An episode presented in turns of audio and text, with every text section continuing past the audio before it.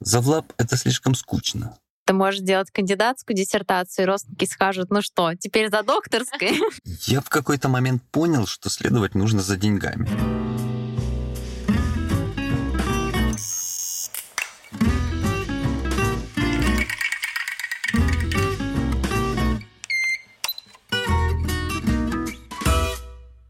Всем привет! Сегодня среда, и это значит, что в ваших наушниках опять подкаст «Биолог на перепутье» и его ведущий Антон Чугунов и Вера Башмакова. Сегодня мы с вами поговорим о очень необычных и сложных траекториях, которые бывают у людей. Мы просили слушателей прислать свои истории, и некоторые из них вы сегодня услышите. С нами в студии сейчас находится двое гостей. Это Галя Верясова, она работает у нас редактором на биомолекуле и редактирует в том числе те лангриды, которые прилагаются к нашему подкасту. И некоторые из них вы, я надеюсь, читали с большим удовольствием. Галя, привет. Привет, привет и Юра Пеков, который основал известную многим компанию Областим, и мы его считаем специалистом по карьере в био, и поэтому тоже пригласили сегодня в студию. Привет, Юра. Спасибо, да, всем привет. Наши гости оставили биографии свои, и наш робот сейчас их зачитает. Галина Верясова окончила гуманитарную немецкую спецшколу, потом окончила химический факультет МГУ имени Ломоносова, кандидат химических наук, молекулярная биология и биоорганическая химия. Работала в Институте физико-химической биологии имени Белозерского и в Институте биологии гена РАН. Изучала нейтрофилы человека и ремоделирующие хроматин-комплексы, автор 12 научных статей, ездила на конференции и работала по международным программам. Параллельно со старшими курсами и аспирантурой работала в компании, продающей реактивы активы и оборудование зарубежных производителей на территории РФ. Отвечала за направление биохимии, потом за маркетинг. Ушла оттуда за год до защиты диссертации, занималась редакторской деятельностью. Была главным и научным редактором разных книг, вела блог по доказательной медицине Медфронт, писала на биомолекулу. Также был стартап Lab Агрегатор, маркетплейс и менеджмент-система для лабораторий. Дошли до прототипа, но система оказалась очень сложная, а рынок слишком узкий, так что пока проект стоит на паузе, хотя это был классный опыт. Еще когда-то была в оргкомитете нескольких конференций Future Biotech. По ее мнению, это на 80% определило карьерную траекторию. Дальше ушла и из науки тоже. Сейчас работает в стартапе, который занимается разработкой устройств для медицинской диагностики. Проработала год как продукт-менеджер на проектах, связанных с цитометрией и электрохимией. Сейчас руководит разработкой и выводом на рынок тестов для экспресс-диагностики на базе иммунохроматографического анализа. Юрий Пеков, сооснователь и директор Бластима, сооснователь и операционный директор Кситеста, сооснователь постконференции YCamp. Окончил факультет биоинженерии и биоинформатики МГУ в 2012 году. Затем два года работал биоинформатиком в НИИ ФХМ имени Белозерского и на кафедре биотехнологии биофака МГУ. Два года участвовал в разработке и преподавании программы по биоинформатике для второго курса на ФББ.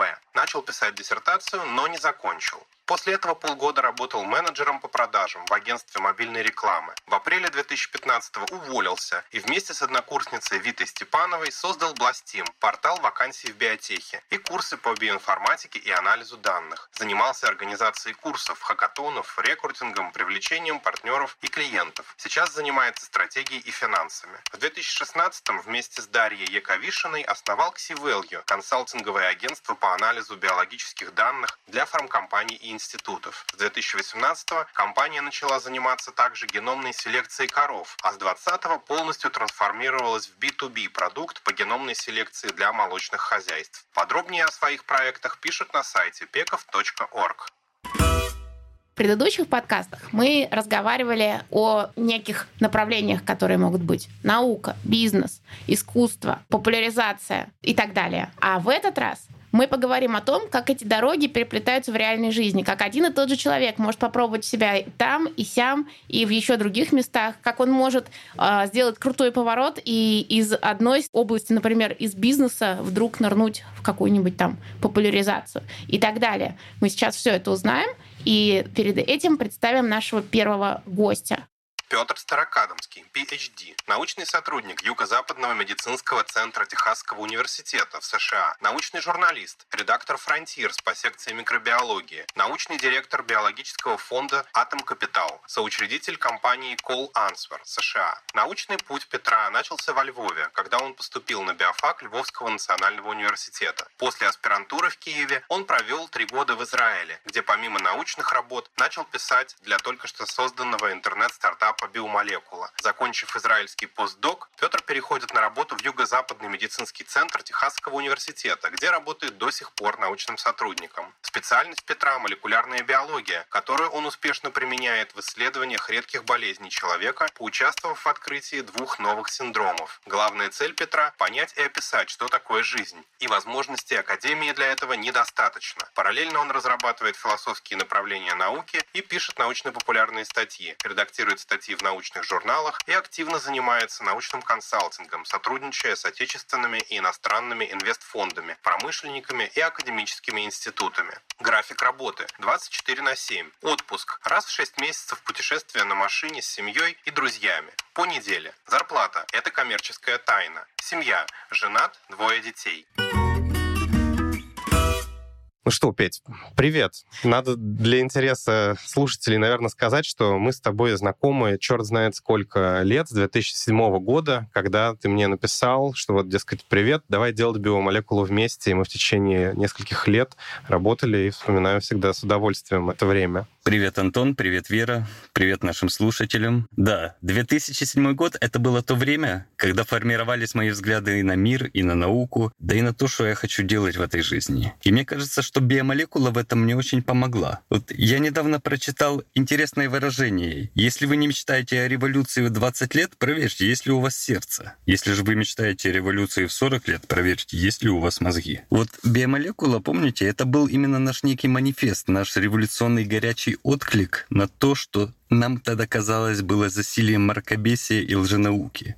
И мы боролись с какими-то смешными фриками интернетовскими, доказывая тогда, в 2007 году, что нет, такие вакцины работают, и они иммунитет не убивают. То есть я рад вспомнить, что мы боролись с антивакцинаторством еще тогда, когда это не было мейнстримом. Да-да-да, мы писали, я помню, ночами статью гигантскую, которая в течение долгого времени была главной статьей по вакцинам на русском языке, пока мы не сделали спецпроект на эту тему. Угу. Читайте наш спецпроект.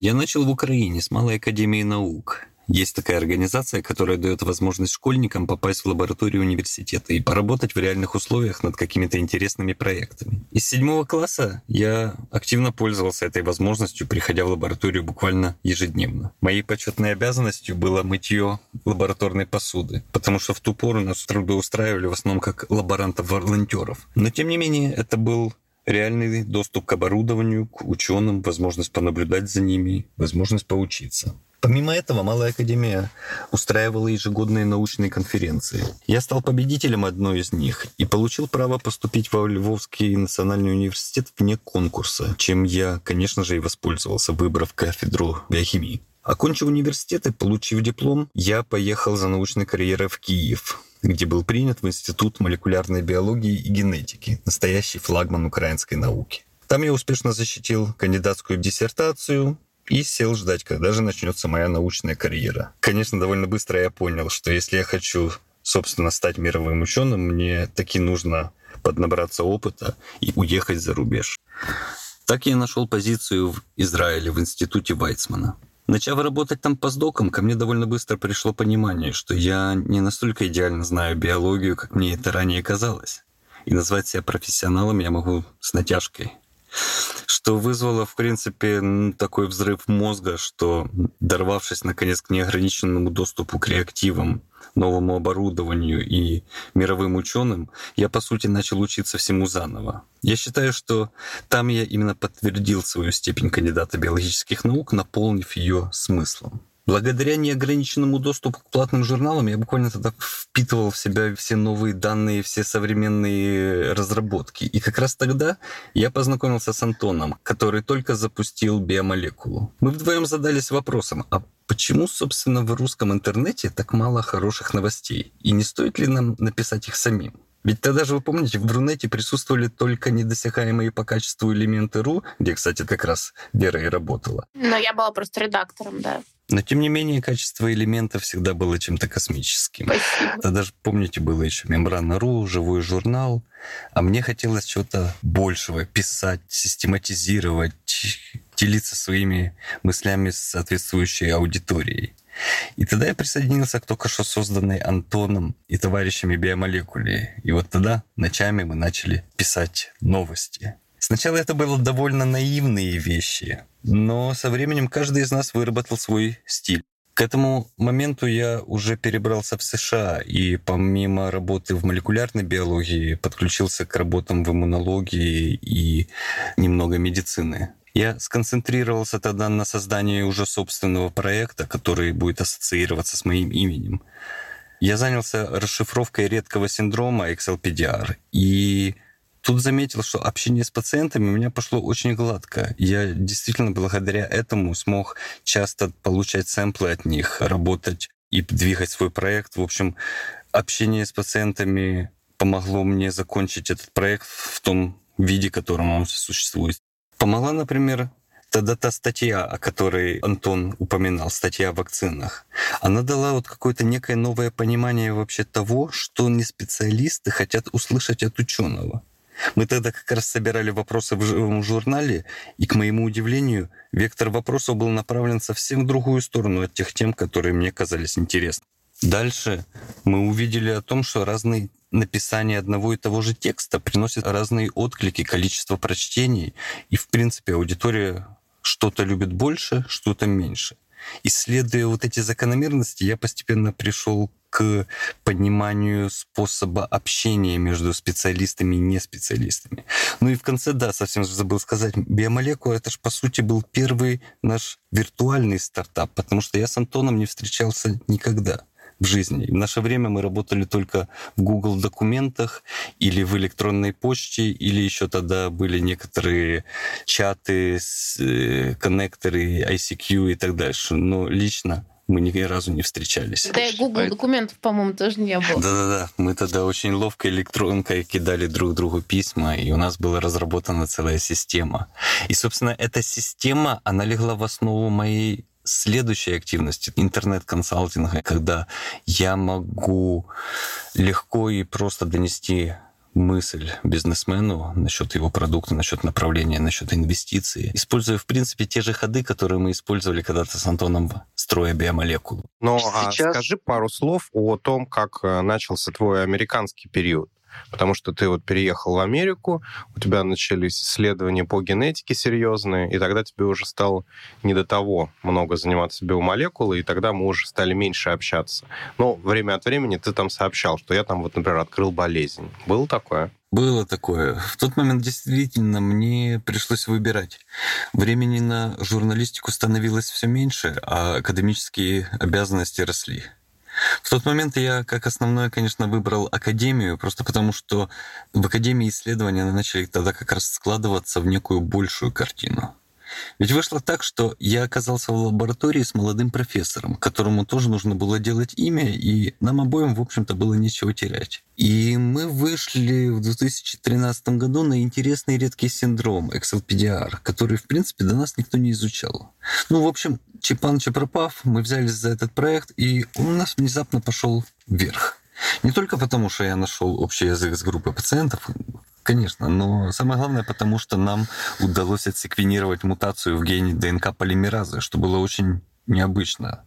ДНК полимераза, она строит хромосомы, и ее связь с иммунными болезнями была тогда совсем не очевидна. Ну, просто не должен этот ген влиять таким образом на иммунитет человека. И вот после семи лет довольно скрупулезного изучения мы прошли по всем этапам болезни. Мы открыли и молекулярные, и генетические, и даже эпидемиологические причины этого синдрома. Нам действительно повезло с тем, что мы работаем в большом госпитале, у нас есть и доступ к пациентам, которых, кстати, мы объединили в социальной сети, где-то около 50 человек было с нами связано, что, в принципе, для редкой болезни довольно много. И сейчас, кстати, сегодня мы с моим начальником, который уже поднялся до директора отдела, мы как раз заканчиваем полное описание этой болезни. И, кстати, еще одна, которую мы тоже открыли с нашими партнерами по дороге. В теории, кстати, я мог бы даже назвать вторую болезнь синдромом Старокадомского, но мне стало жалко студентов э, мединститута, которым дополнение к Хантингтону и Альцгеймеру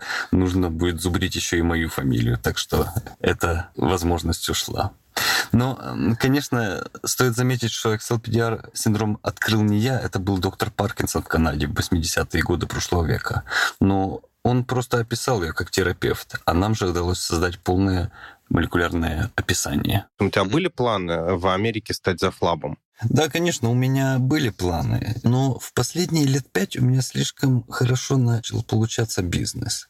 И в какой-то момент я понял, что завлаб — это слишком скучно. И вот с этого момента Академия начинает меня тормозить, потому что Академия — это все таки консервативные исследования с четким рядом доказательств на каждый шаг твоих рассуждений. В общем, долго, сложно и дорого, зато надежно. Ну, в идеале почти всегда. А вот в бизнесе важную роль играет интуиция, упрощение с сохранением той критичной информации, которая нужна клиенту, собственно. И здесь важно быстро и емко. Знаете, есть такое понятие, как elevator talk, когда за 30 секунд в едущем наверх лифте ты должен успеть объяснить проблему и возможное решение. И вот в последние годы меня все больше уносит вот в эту бизнес-сторону, на консалтинг, и Академия все больше и больше путается под ногами. Поэтому я передумал становиться завлабом. Эпоха Академии в моей жизни постепенно проходит. Я хочу создавать нужный обществу продукт, а вот в какой системе, академической или коммерческой, это уже пусть время покажет. Ну, то есть ты в дальнейшем видишь себя скорее вот в роли какого-то там эксперта, сотрудника какой-то консалтинговой фирмы или своей фирмы? Скажем так, я вижу себя как человек, который может сложные материи объяснить простыми словами. И дальше вот это умение я готов предложить тем, кому оно необходимо. Я много работаю с Украиной, из США, скажем, по разработке той или иной технологии, по поиску нужного специалиста, по анализу науки, стартапа и так дальше. Но да, кстати, это же еще не все. Я те же наши научные навыки, полученные на биомолекулы, использую для научной публицистики. Я вошел гостевым редактором в сети журнала Frontier. Это такой европейский издатель научной периодики. И вот как на биомолекуле тогда я сейчас тоже читаю, отвечаю, редактирую и отбираю научные статьи параллельно к своей академической карьере. Вот. И смысл в том, что вся эта суммарная научная деятельность, она буквально питает меня как эксперта. Например, вот у вас был недавно Антон Губка из Атем Капитала. Я очень высокого мнения о его команде и всегда с большим удовольствием сотрудничаю с ними. Тут важно сказать, что работа эксперта на самом деле очень оптимистична. Ты каждый раз заряжаешься энергией от лучших умов планеты. И ты смотришь, еще не все пропало. Столько гениальных людей живут среди нас, и они молодые, они прекрасные, они заряжены успехом. В общем, работа с инвесторами высокого ранга — это всегда большая честь и большая радость. Ты стал руководителем научного направления фонда, да? Да, но параллельно мы создали еще и вторую компанию, называется Call Answer. Это настолько грандиозный проект, который я начинаю с удивительной бизнес-леди Еленой Малых. Она, кстати, тоже партнер от М Капитала. Новая компания от Call — это Key Opinion Leader, аббревиатура, которую все бизнесмены, наверное, понимают. В двух словах, Call Answer — это онлайн-платформа экспертов, которая готова помочь со всей линейкой проблем типичных стартапов. От научной экспертизы до аж до выхода на биржу. Я думаю, что даже мы еще до конца не понимаем трансформацию нашего общества в результате появления интернета. Call использует эти преимущества на полную. Это и экспертная оценка в течение минут, это и подбор сотрудников для компаний, и онлайн-консультации с топовыми экспертами.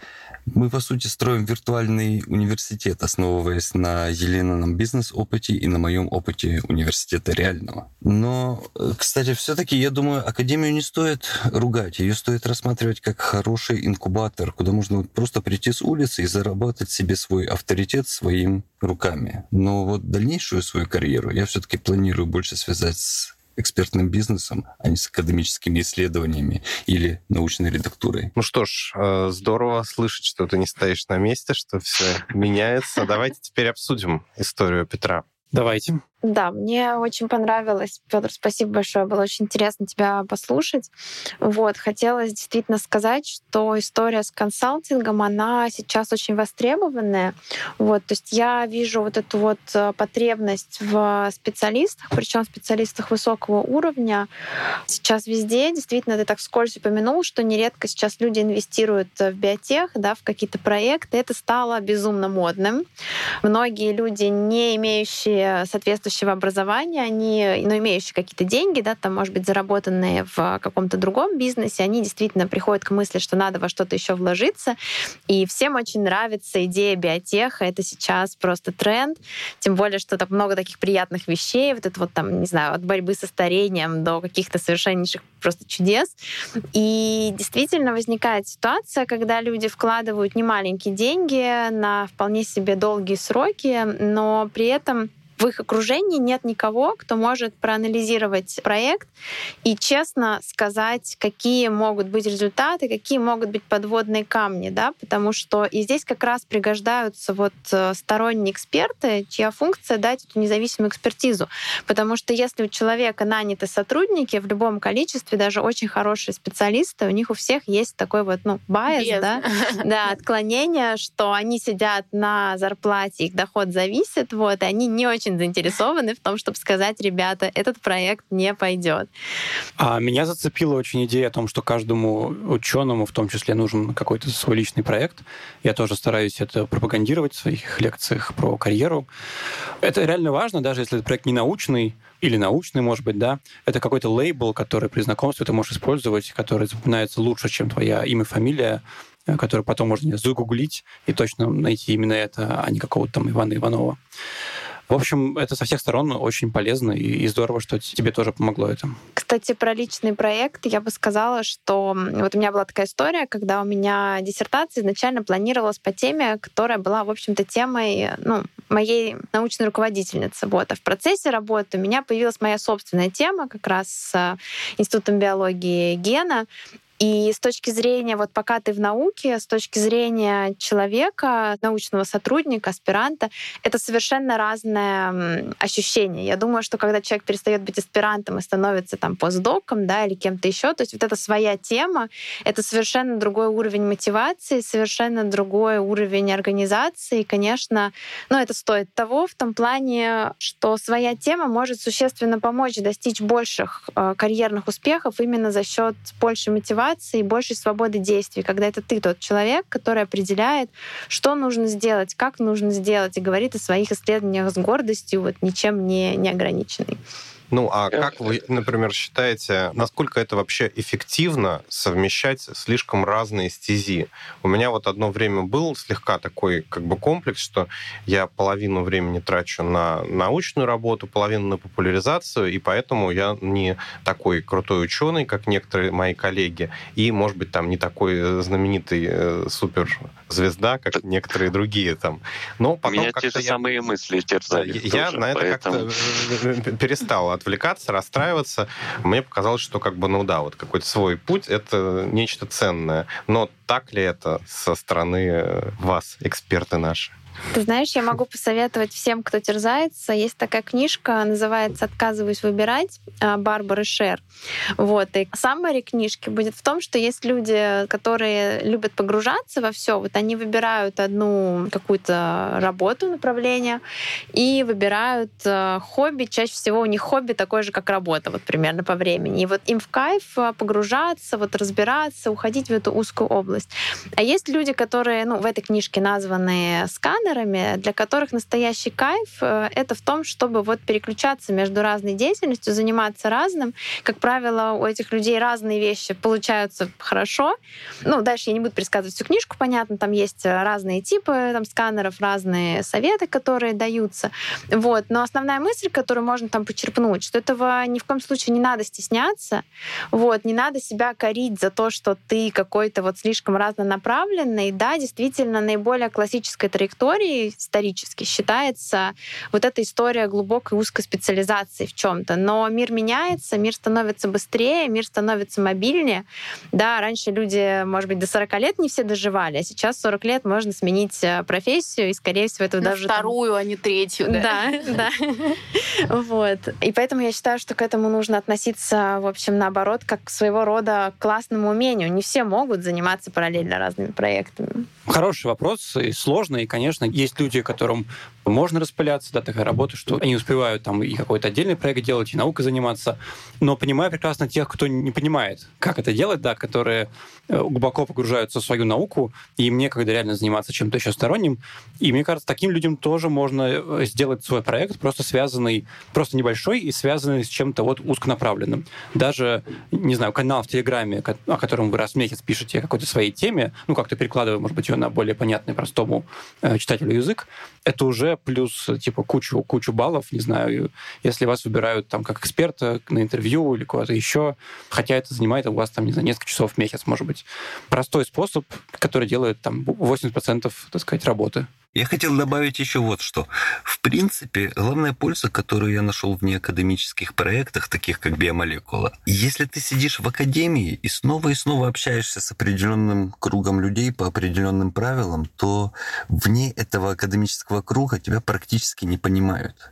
Ну, то есть простейшее жизненное не умничай. В науке как раз без умничания в принципе невозможно, потому что ты должен постоянно как бы подтверждать каждое свое слово каким-то фактом. И академический стиль общения для этого подходит наилучшим образом. Но опыт общения с неучеными, он в итоге очень важен по одной простой причине. Все ученые, они оплачиваются обществом. И общество перед тем, как выделить деньги, оно любит спросить, а зачем тебе мелок столько? В Америке это называется, например, lay abstract, когда тебе надо на полстранички, так сказать, вот как для учителя биологии, написать все твои грандиозные фундаментальные идеи. Потому что если ты напишешь непонятно и тебя не поймут, ты вполне возможно не получишь деньги на свои гениальные и фундаментальные идеи. А вот в бизнес как раз важны твои выводы, озвученные и подкрепленные твоим авторитетом. В академии важны доказательства, в бизнесе ты все подкрепляешь своей репутацией. Этим, собственно, злостно пользуются наши тролли всех мастей,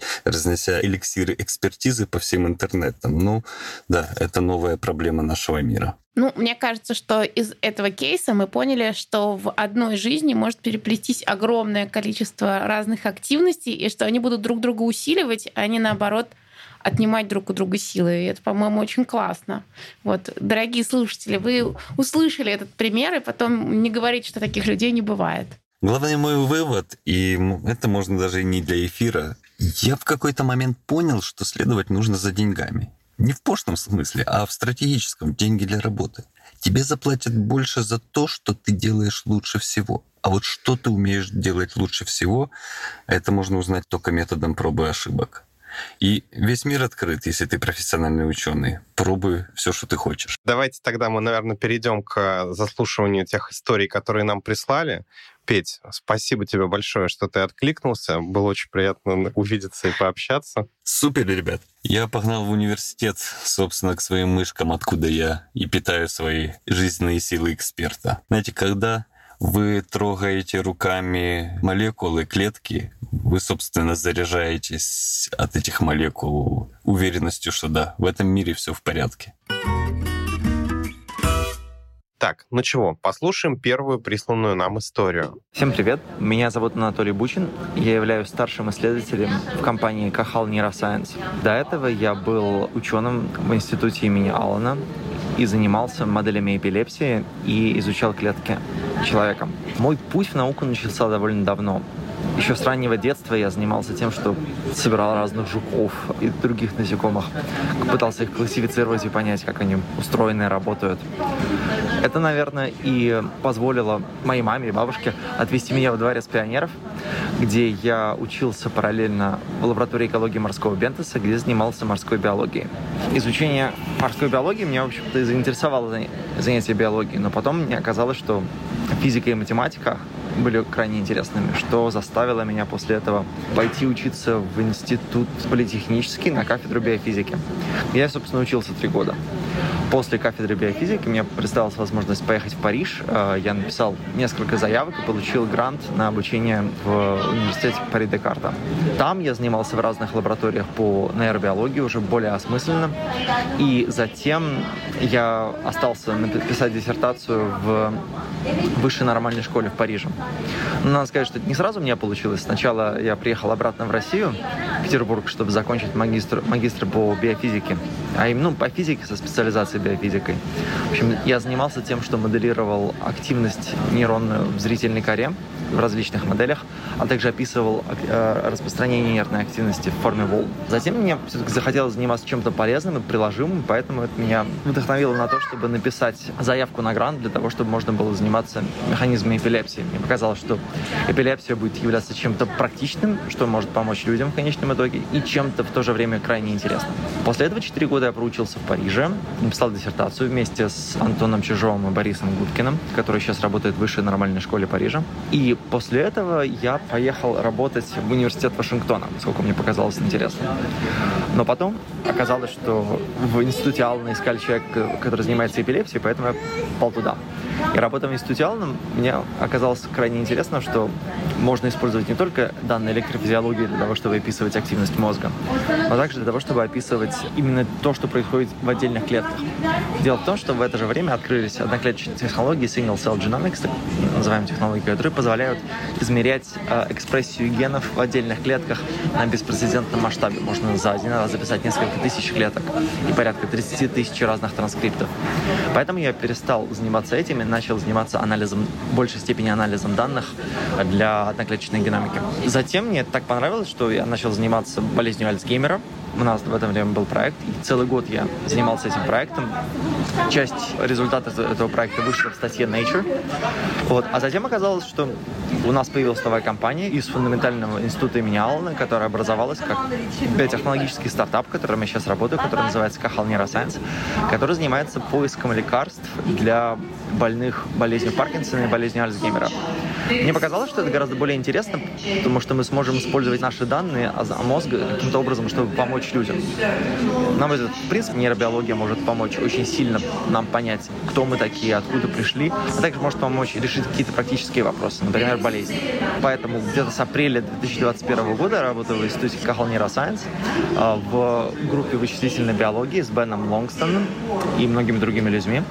И интересно, что мы пытаемся сначала понять биологию нейродегенеративных процессов, а именно болезни Паркинсона.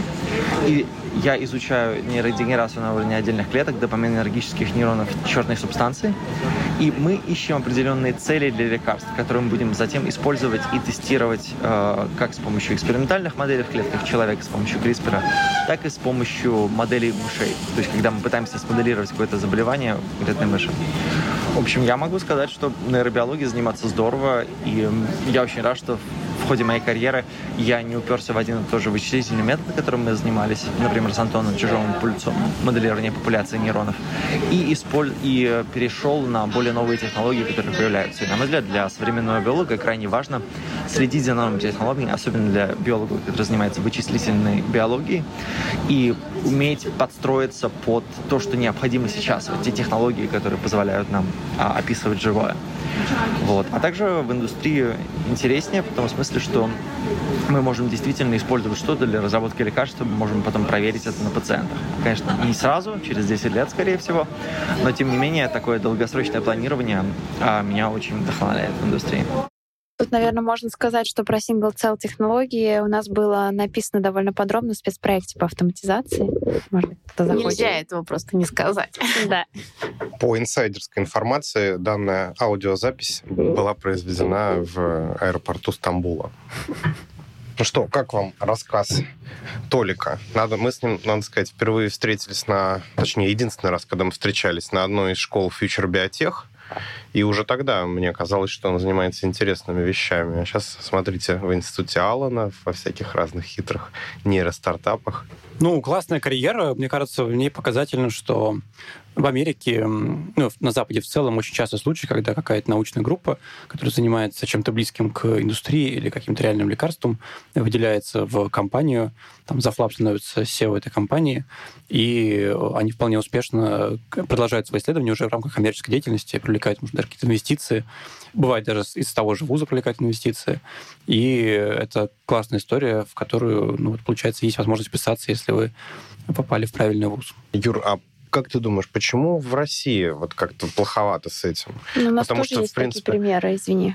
У нас, в принципе, тоже есть такие примеры, мне просто кажется, их меньше. Ну, вопрос философский, почему плоховато? Потому что, ну, в целом просто индустрия меньше, потому что в России нет никаких условий для того, чтобы такие компании развивались. Нету инвестиций, там, длинных денег под наукоемкие проекты, нету рынка для их реализации реализации продукции, да, очень просто мало всего. Еще, наверное, можно сказать, что у нас есть две типичные для нашей страны проблемы. Вот одна из проблем это наша таможня и то, что у нас очень сложно заниматься наукоемким бизнесом, который требует любых поставок, ну или наоборот с экспорта.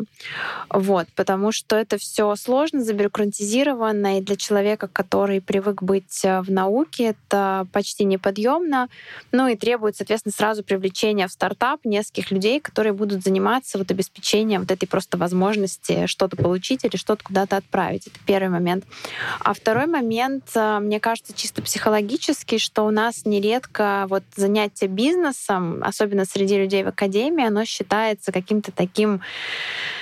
ну, не знаю. Типа... Да, типа ты был поэтом, а теперь ты идешь писать этикетки, там, не знаю, ну, для, вот... для модных сумок. Да, вот как-то как будто как бы кто-то продался куда-то, вот вместо чистых идеалов теперь какие-то эти деньги. Как прокаженный, да? Ну, я, кстати, не соглашусь. Мне кажется, такого уже мне Кажется, да, мне кажется, такое было, и такое было, это был какой-то дикий снобизм. То есть я его слышала прежде всего в тех лабораториях, где никто толком ничего не делал. Вот. Но в таких местах люди э, с огромным презрением говорили о тех, кто ушел в бизнес и там теперь что-то делает. А сейчас мне кажется, что, во-первых, лаборатории стали гораздо более динамичные, потому что не динамичные просто вымерли.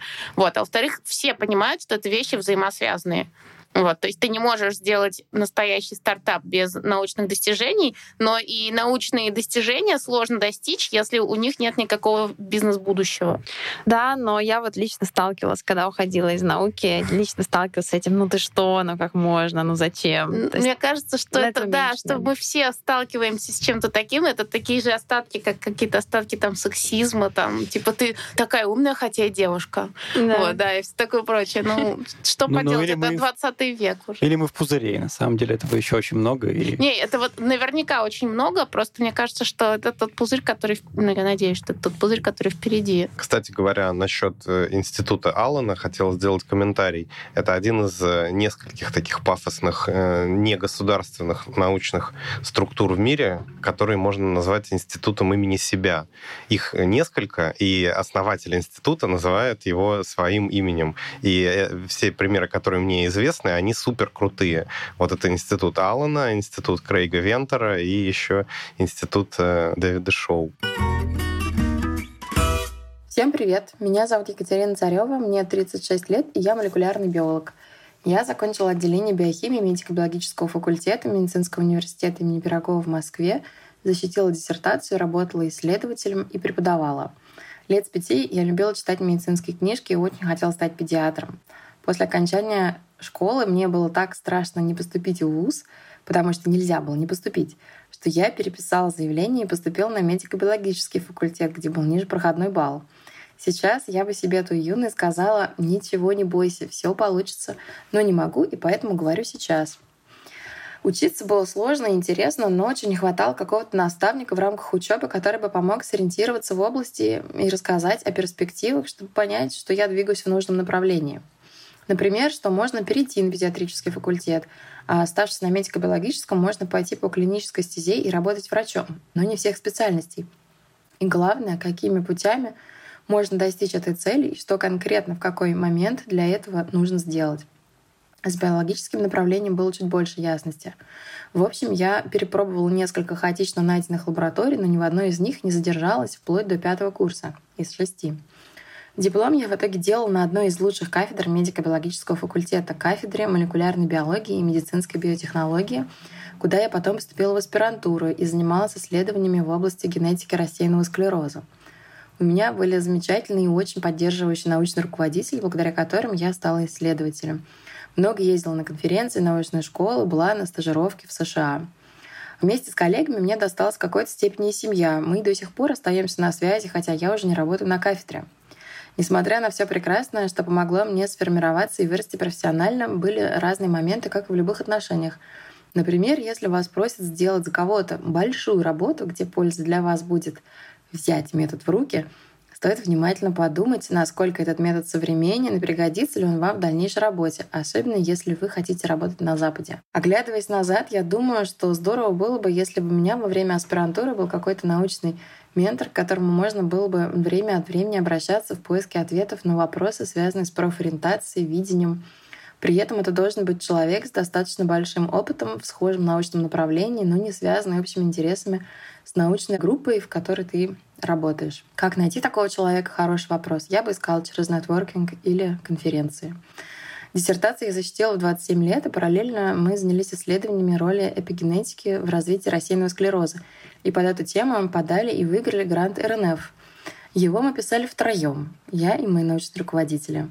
На момент подачи у меня было отличное соотношение возраста и количества западных публикаций, и я стала руководителем проекта в большей степени из стратегических соображений. С одной стороны, это была отличная возможность, с другой стороны, оказалось, что представление о разделении работы может отличаться у разных людей — но мне оказалась вся административная и частично научная части. Параллельно с грантом мне предложили прочитать курс по молекулярной биологии для студентов Международного лечебного факультета по-английски. Для этого пришлось в суперкороткий срок сделать свой собственный курс по всей молекулярной биологии. И это был прекрасный опыт, параллельный, к слову, родительству. Так, в середине проекта я ушла на 4 месяца в декрет и частично выпала из рабочего процесса по гранту. А позже мой муж получил позицию постдока в университете Геттингена, и мы переехали с годовалым ребенком в Германию. Мне пришлось передать руководство последним годом по гранту.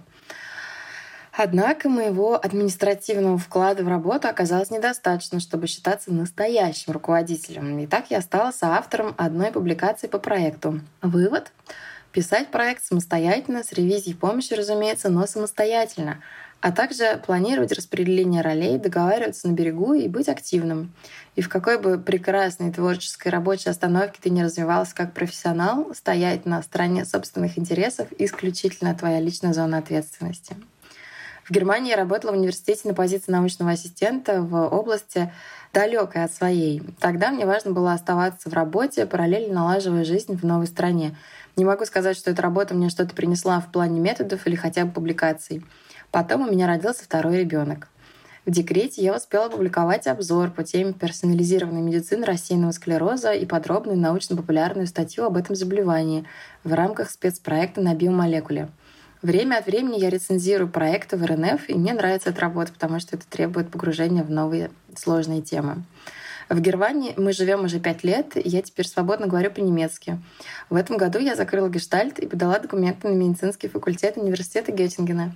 Сейчас я жду результатов зачислений и иногда задумываюсь, что бы было, если бы 20 лет назад я знала, что бояться нечего и торопиться некуда, а важнее дать себе время подумать, что хочется делать. В свои 36 я думаю, что времени на работу у меня еще много, но важнее понять, куда я хочу двигаться, оставаясь биологом. Большое вам спасибо за интерес. Мне эта история впечатлила двумя вещами. Во-первых, в ней очень много рефлексии. То есть человек не просто рассказывает, что с ним случилось, но и обдумывает, как должен был быть устроен мир, чтобы то, что с ним случилось, случилось лучше. Ну, не только с ним, как надо устроить мир для того, чтобы люди лучше строили карьеру. Это будет выгодно всем. А во-вторых, это та история, в которой в карьеру ученого и, как правило, женщины входят дети и все в ней меняют. И вот, например, сейчас с нами сидит наша с Антоном маленькая дочка, она вам сейчас скажет привет. Привет! Дорогие эксперты, выскажите ваше мнение. Что вы об этом думаете? Ну, меня зацепила история с э, менторством, да, что вот э, герой истории понимает, что нужны были какие-то советы о том, куда лучше там поступать, перепоступать, какие курсы брать, куда идти. Наверное, я и сам в своей жизни понимаю, да, что какой-то ментор, нужный ментор сильно помог бы мне. Но при этом почему-то эта история, по крайней мере, ну, в России, да, о том, что я знаю, э, очень плохо развита. Я знаю, что есть клуб менторов МГУ, и нужно было, кстати, туда войти. Но нет таких людей, которых я встречал бы, и они такие, о, у меня есть ментор, он мне помог. Ну, или там очень редко я встречаю таких людей. Мне кажется, не массовая что, история. что это такая история, что, что это просто бывает друг, который уже в чем-то опытный и дает тебе совет. И ты можешь даже не осознавать, что это ментор, но с таким другом должно повести. А чтобы это было профессией, такое просто не принято в России. Вот мне кажется, что это очень более чем принято в Европе и в Америке. У нас я о таком почти не слышала. Сейчас в школах появились тьютеры, что, в принципе, оно и есть, но дальше они в вузы уже, по-моему, не идут. Ну, мне кажется, профессия тоже это не очень правильно. То есть человек, который тебя как бы менторит, он должен сам быть э, каким-то растущим да, профессионалом. Да, да, Если да. он только менторит, это тоже странно. Не-не-не, разумеется. Э, я, я бы сказал, что правильнее как раз быть таким другом Бадди, да, но вопрос, где такие люди будут пересекаться, это первое, да, и второе, чтобы они оба понимали формат, чтобы они оба помнили, что есть такая возможность формата, чтобы они понимали, там, что это, не знаю, без денег, примерно раз в месяц, какие-то встречи по понятному сценарию, тогда, если все люди это понимают, то это проходит более гладко.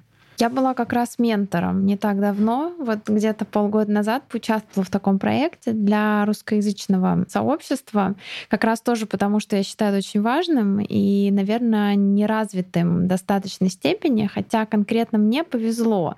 То есть у меня-то как раз, наверное, менторы были за счет того, что у меня в семье родители химики, и просто вот их опыт, да, какие-то их инсайты, которые там мне выдавались, может быть, за семейным ужином, ужином или за поездкой куда-нибудь, они на самом деле являются в значительной степени менторством.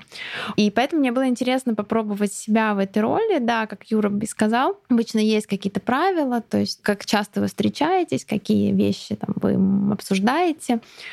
И это достаточно интересно. И на самом деле действительно у у студентов у людей, которые стоят вот на каком-то выборе, например, они на старших курсах, они думают, вот идти мне в аспирантуру или не идти, здесь идти или там, или вот, вот куда. У них достаточно простые, на наш взгляд, вопросы, в смысле, на наш, это людей, которые уже все это прошли, но им нужен какой-то совет, и желательно действительно какой-то совет, то есть в чем ценность ментора по сравнению с научным руководителем или с, ну, с кем-то вот из, из твоей сферы, что ментор не имеет никакого собственного мнения, мнение и планирование относительно тебя, потому что что происходит, если в роли ментора выступает, допустим, научный руководитель? Ну, хороший научный руководитель может абстрагироваться, но плохой, ну, как бы неплохой, но стандартный, да, как бы... Неосознанный. Да, неосознанный, вот, правильное слово.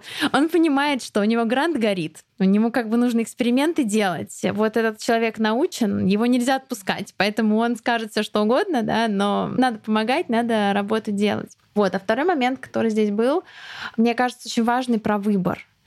То есть э, Екатерина вот сказала, что если бы тогда, 20 лет назад, она вот могла бы повыбирать, и в этом чувствуется такая тоже специфика, вот, наверное, постсоветского пространства, что надо выбрать в 16 лет, в 17, сейчас, наверное, да, уже 17, там вроде дольше все учатся, надо срочно выбрать, нельзя не поступить. Нельзя поступить в следующем году. Нельзя поступить там, не знаю, через два года. Нельзя поменять, надо срочно выбрать, принять вот это важное решение в 17 лет, когда ты еще ничего не видел. Это очень большое давление. И, ну, конечно, оно влияет. Мне кажется, будет классно, если у нас люди начнут относиться немножко попроще вот к моменту поступления, давать себе время, если оно им нужно, там, подумать, посмотреть. Да, мне еще очень зацепил разговор про зону ответственности. То есть ты можешь очень дружить с теми, с кем ты работаешь, но ты при этом должен блюсти свои интересы, и никто, кроме тебя, этого делать не не будет.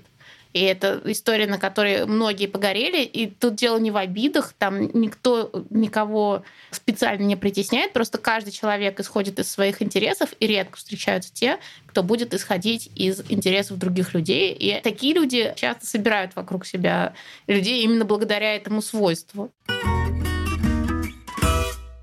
Добрый день, уважаемые слушатели. Меня зовут Георгий Куракин. Я сейчас являюсь ассистентом кафедры биохимии медико-биологического факультета Российского национального исследовательского медицинского университета имени Пирогова. Я по образованию не биолог, а медик. Но мне в этом плане, ну, я могу сказать, что не повезло с моей позиции. У меня образование оказалось самое что ни на есть не биологическое, а именно лечебное дело. Все, собственно, началось с момента, когда мне нужно было поступать в ВУЗ.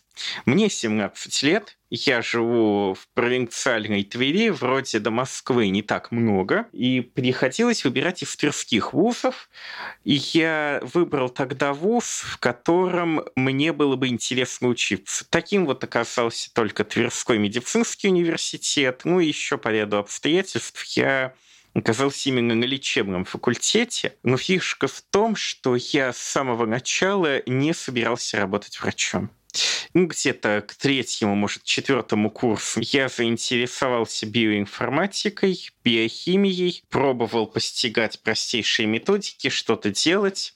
Начал даже работу над статьями, которые впоследствии были опубликованы в журналах «Молекулярная биология» и «Биохимия», то есть достаточно хороших журналах по российским меркам. В общем, уже к старшим курсам медицинского университета у меня сложилось увлечение биологией и понимание, что мне надо развиваться в этом направлении. Я закончил ординатуру по клинической лабораторной диагностике, просто чтобы поближе к биологии и чтобы точно в случае чего не э, иметь дело с лечебной работой. За эти два года случилось, в принципе, такое событие, которое во многом простимулировало дальнейшее мое развитие. Я познакомился с порталом «Биомолекула», и, собственно, с двойной победы на конкурсе «Биомолтекст» началась новая история в моей жизни, когда я плотно вошел в популяризацию науки, стал писать не только для биомолекулы, но и для других изданий. Нашел э, новых соавторов, новых знакомых в сфере биологии, которые, в свою очередь, подсказали, куда дальше идти, подсказывают до сих пор, я им очень благодарен. Популяризация автоматически потянула за собой, ну, во-первых, появление контактов с разными издательствами, которые приглашали к себе научным редактором, и до сегодня сегодняшнего момента под моей редакцией успела выйти даже одна книжка «Занимательная фармакология» э, с издательством ДМК Пресс. Ну, в принципе, это тоже стандартно для биолога, да и для медика. Расширение коммуникации с зарубежными коллегами, с зарубежными изданиями которое последовало за активизацией моей научной и популяризаторской деятельности, привело к тому, что я стал гораздо лучше ориентироваться в английском языке. Я попробовал себя именно в написании англоязычных текстов, и это, в свою очередь, сподвигло меня попробовать себя в переводе, в переводческой деятельности. И где-то вот полгода назад произошло во многом знаковое событие. Я написал в журнал «В мире науки» и попросился работать в редакции в качестве переводчика. Так получилось, что за несколько месяцев, причем совершенно неожиданно, биолог начал превращаться в переводчика. Так что, думаю, не стоит это рассматривать именно как какую-то неудачу в карьере. Это именно, наоборот, э, неожиданный поворот в колее, неожиданный поворот в траектории, если можно так выразиться. Ну, во-первых, всем, кто слушает подкаст, я хотел бы порекомендовать не бояться пробовать себя в какой-то другой области. А во-вторых, хотел бы, может, подкинуть такую идею. Во всяком случае, мне было бы приятно, если бы мой опыт кого-то вдохновил. Я очень уважаю Георгия. Он у нас побеждал, во-первых, два года подряд, и первый год он победил сразу в двух номинациях, взял первое место, и статьи были блестящие. А с другой стороны, мне кажется, это история про то, что человек очень явно одаренный, не поступает в МГУ, а поступает в Тверской вуз. Но я думаю, она еще, кстати, подсвечивает проблему, то есть что у нас тут централизация, считается, что хорошее вот может быть только да, в одном, двух, там, трех городах, хотя на самом деле ничто не мешает там условной Твери быть таким медицинским центром и иметь у себя популярный, ну, нет, медицинские вузы в целом они вообще хорошие, ну то есть они в среднем лучше, чем любые другие провинциальные вузы, но это немножко другая история. Это история про то, как талантливый человек, выбирая себе дорогу, не подумал о том, чтобы пойти выше, чем он может предположить. То есть вот он выбрал себе именно это место. И, ну, мне кажется, что если бы он получил образование в другом вузе, там, в МГУ, то мне кажется, что перед ним бы открылось сразу больше дорог. То есть я надеюсь, что перед ним и так дороги все равно открыты, и он и будущее его ждет интересное. Но тут вопрос в том, с чего ты начинаешь. Скорее согласен, конечно, чем выше, тем в теории лучше. Понятно, что на практике бывает разное. Бывает, что ты приезжаешь в какой-нибудь классный, условно, западный вуз, и там ты несчастен. Ну, потому что ты, может быть, не, не особо крупный ученый, нет такого потенциала в тебе. А был потенциал переводчика, который ты угробил тем, что переехал в этот заштатный американский вуз. И мне эта история тоже очень нравится, потому что, ну, вот человек, как он правильно сам сказал, да, он пробовал новое, он как-то не боялся себя менять свою жизнь, и постепенно, постепенно, вот помаленьку он перескакивал из одной профессии в другую, и в итоге наш нашел э, то, что вот ему очень нравится на этом этапе. Да, есть, и, думаю, не остановится. Да, и, возможно, не остановится. Это здорово, здорово и правильно пробовать, даже когда у тебя есть какая-то более-менее успешная карьера, пробовать то, к чему душа намекает, что стоит попробовать, и, возможно, это приведет тебя через несколько попыток. Это не нужно ждать, что сразу что-то такое появится классное. Ты попробуешь, ошибешься, попробуешь, это будет неинтересно, попробуешь, не получится, а потом раз, и что-то поперло, поперло, и вот ты уже совсем другой человек, и проживаешь новую жизнь, и это круто. Я думаю, здесь есть еще один момент, э, да, что эта история показывает, что если у человека по каким-то причинам, ну, это могут быть любые личные причины, да, вот там не находится возможность или желание даже куда-то переехать, то есть часто, как кажется, я вот там перееду, я вот э, куда-то вот, вот перемещусь, и начнется та самая жизнь, да, то здесь, наоборот, история такая, что человек остался там, где ему комфортнее, вот, и при этом это не мешает ему в своей карьере двигаться, действительно пробовать что-то новое и добиваться успехов. В общем, ну, на самом деле, это не то чтобы комфортнее. Я думаю, скорее вопрос другим образом ставится. Тогда, когда он только заканчивал школу, не было наверняка никаких возможностей никуда переехать просто.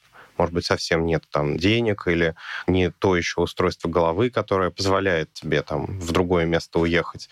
И есть вещи, до которых дотянуться несложно. То есть ты поступил в вуз, который здесь. Потом ты там начал шарить по интернету и влился в какое-то сообщество. И ты постепенно свое сознание открываешь к этому. Потому что возможностей много, просто про них, ну, как бы не все знают. И самое главное, здесь важно не просто знать, а понимать, что они для тебя тоже. И мне кажется, вот это понимание, оно часто отсутствует. Потому что на самом деле человек, ну, ни один человек не представляет, сколько всего, в принципе, ну, можно сделать при желании.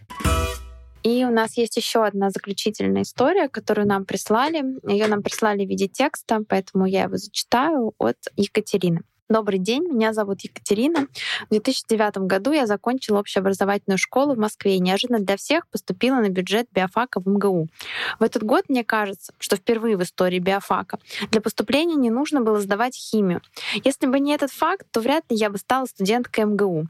Училась я вполне неплохо, закончила кафедру эмбриологии. После окончания университета в 2014 году я сразу же нашла работу в государственной экоклинике. Через полтора года я перешла в частную клинику с более высокой заработной платой. Сейчас я главный эмбриолог одной из клиник Москвы. Правда, в этом году и сама оказалась в декрете. Муж биолог, познакомилась благодаря работе. Очень рада, что в свое время оказалась на биофаке. Он сильно повлиял на мою жизнь. С третьего курса я числилась в хорошей лаборатории, где платили деньги, отправляли даже на стажировку в Германию. Но для себя я всегда понимала, что в науке не останусь. Мне хотелось видеть реальный результат моей работы, а не только статью для написания описания которой приходилось погубить множество мышей. На моей работе я делаю людей счастливыми, помогаю обрести им свою мечту и детей. Ну, круто потому что человек совершенно честен. Очень многие поступают на биофак, говорят, что хотят заниматься наукой, а потом долго мучаются в науке и все-таки ее покидают. А тут человек совершенно честно говорит, что он этого не хочет, и совершенно спокойно достигает успеха в другой области и приносит очевидную совершенно пользу обществу.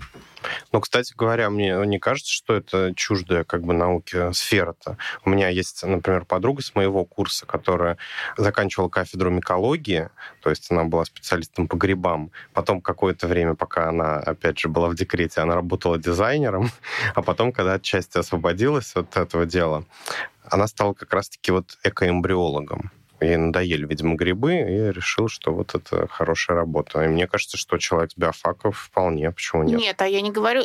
Э, конечно, человек с биофак туда прямая дорога. Просто это абсолютно не наука. То есть ты не делаешь ничего нового.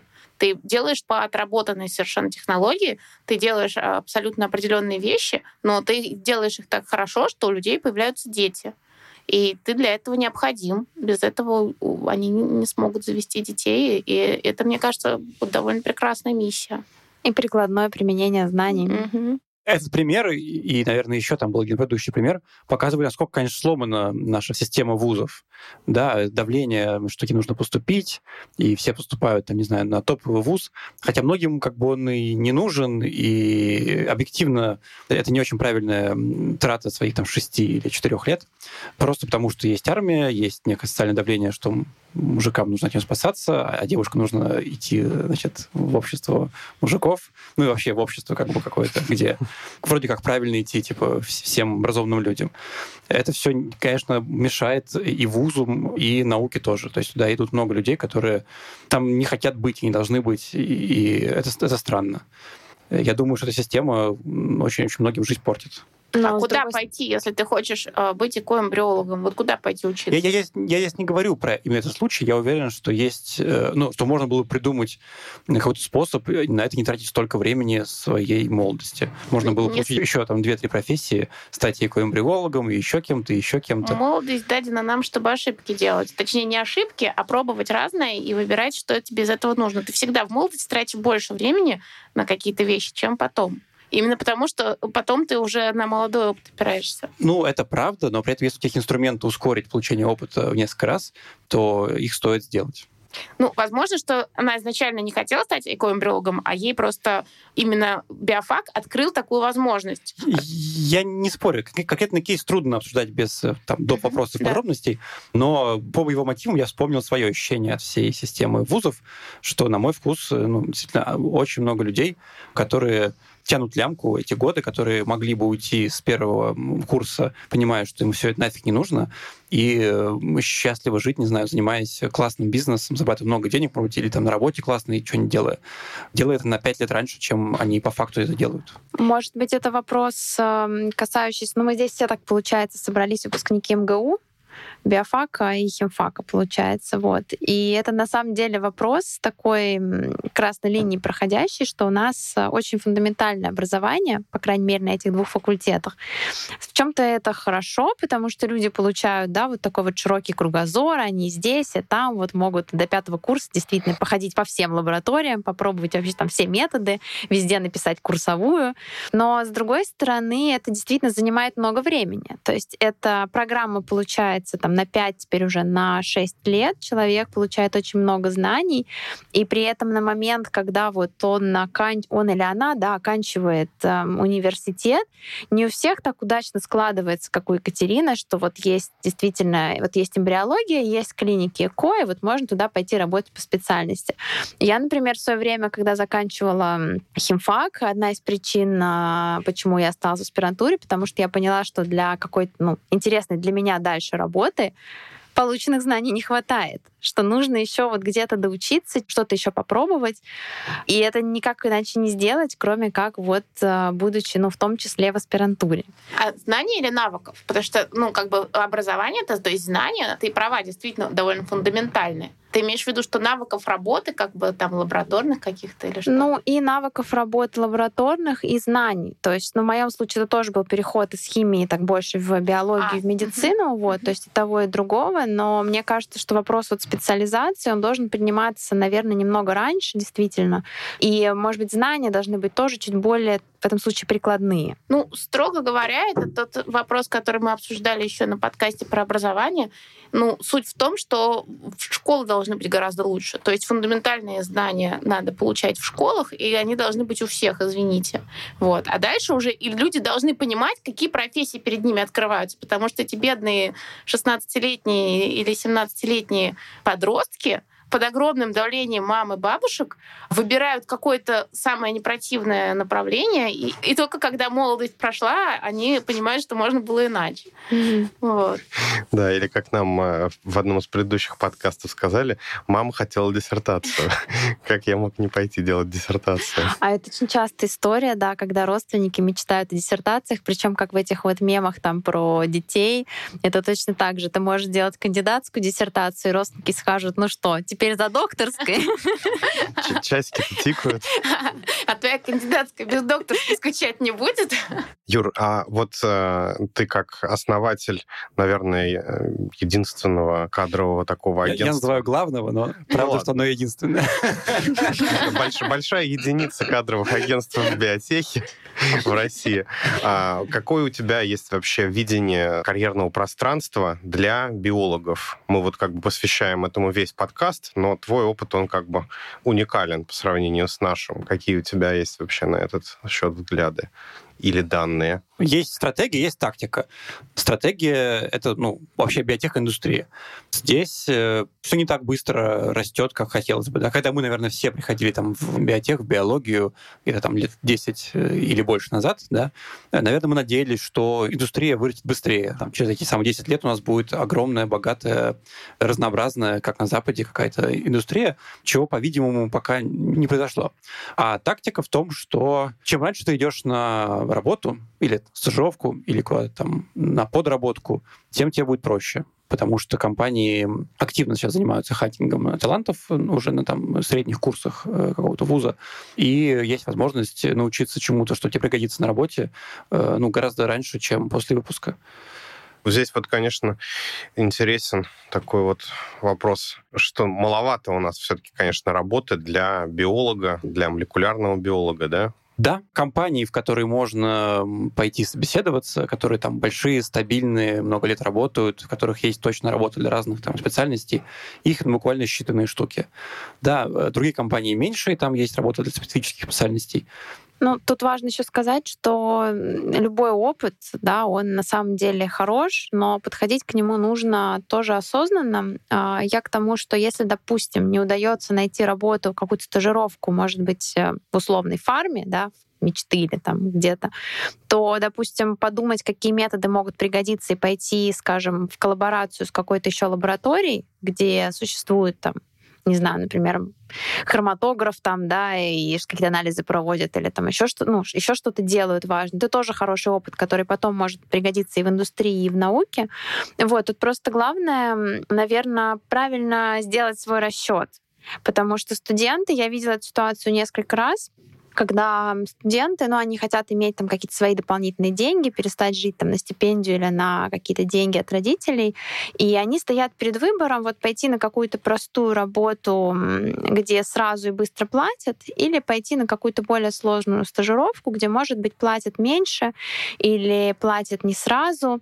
И это тяжелый выбор, потому что надо понимать, что вот это время, которое ты, может быть, потратишь за чуть большие деньги, но на не связанную со специальностью работу, оно может очень дорого стоить в дальнейшем. Иногда лучше как бы работать по специальности и получать сегодня чуть меньше, но более выгодно продать этот опыт завтра. Согласен, да, какой-то разнообразный опыт внутри специальности, какой нетворк, который ты нарабатываешь в это время, какие-то связи там с компаниями, с лабораториями, коллаборации, это все будет поддерживать тебя еще долгий год. На самом деле, вот про вуз, э, самая важная часть вуза, которая, на мой взгляд, трудно будет заменить чем-то, это какой-то вот нетворк в профессии. Да, и связями, которые ты получаешь за эти годы, ты будешь пользоваться ну, всю жизнь, если останешься вообще в, в этой индустрии.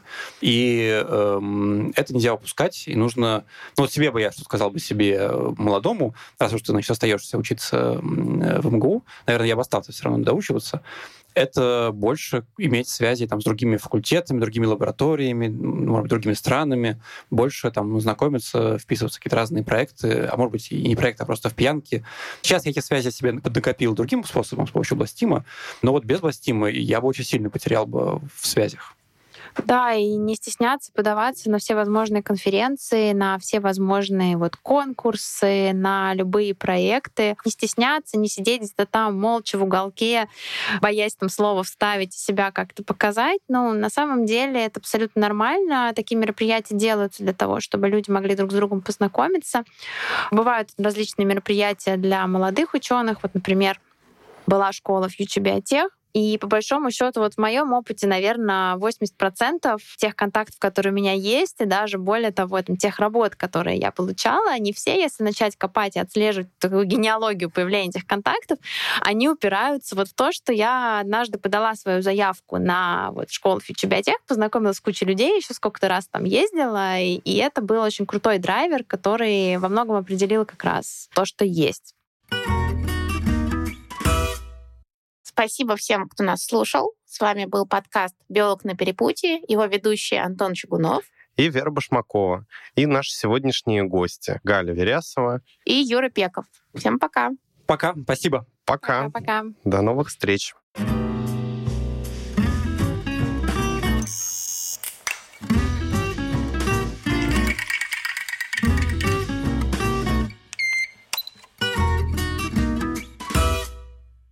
меня были пьянки, очень много было пьянок. Это были пьянки с моими одноклассниками в основном в универе. А нужно было дополнительно еще пьянствовать с э, кем-то из профессии. Мне кажется, это прекрасный финал. Главное, чтобы печень да, была. да, да, да, карьерный консультант советует, с кем вам пить.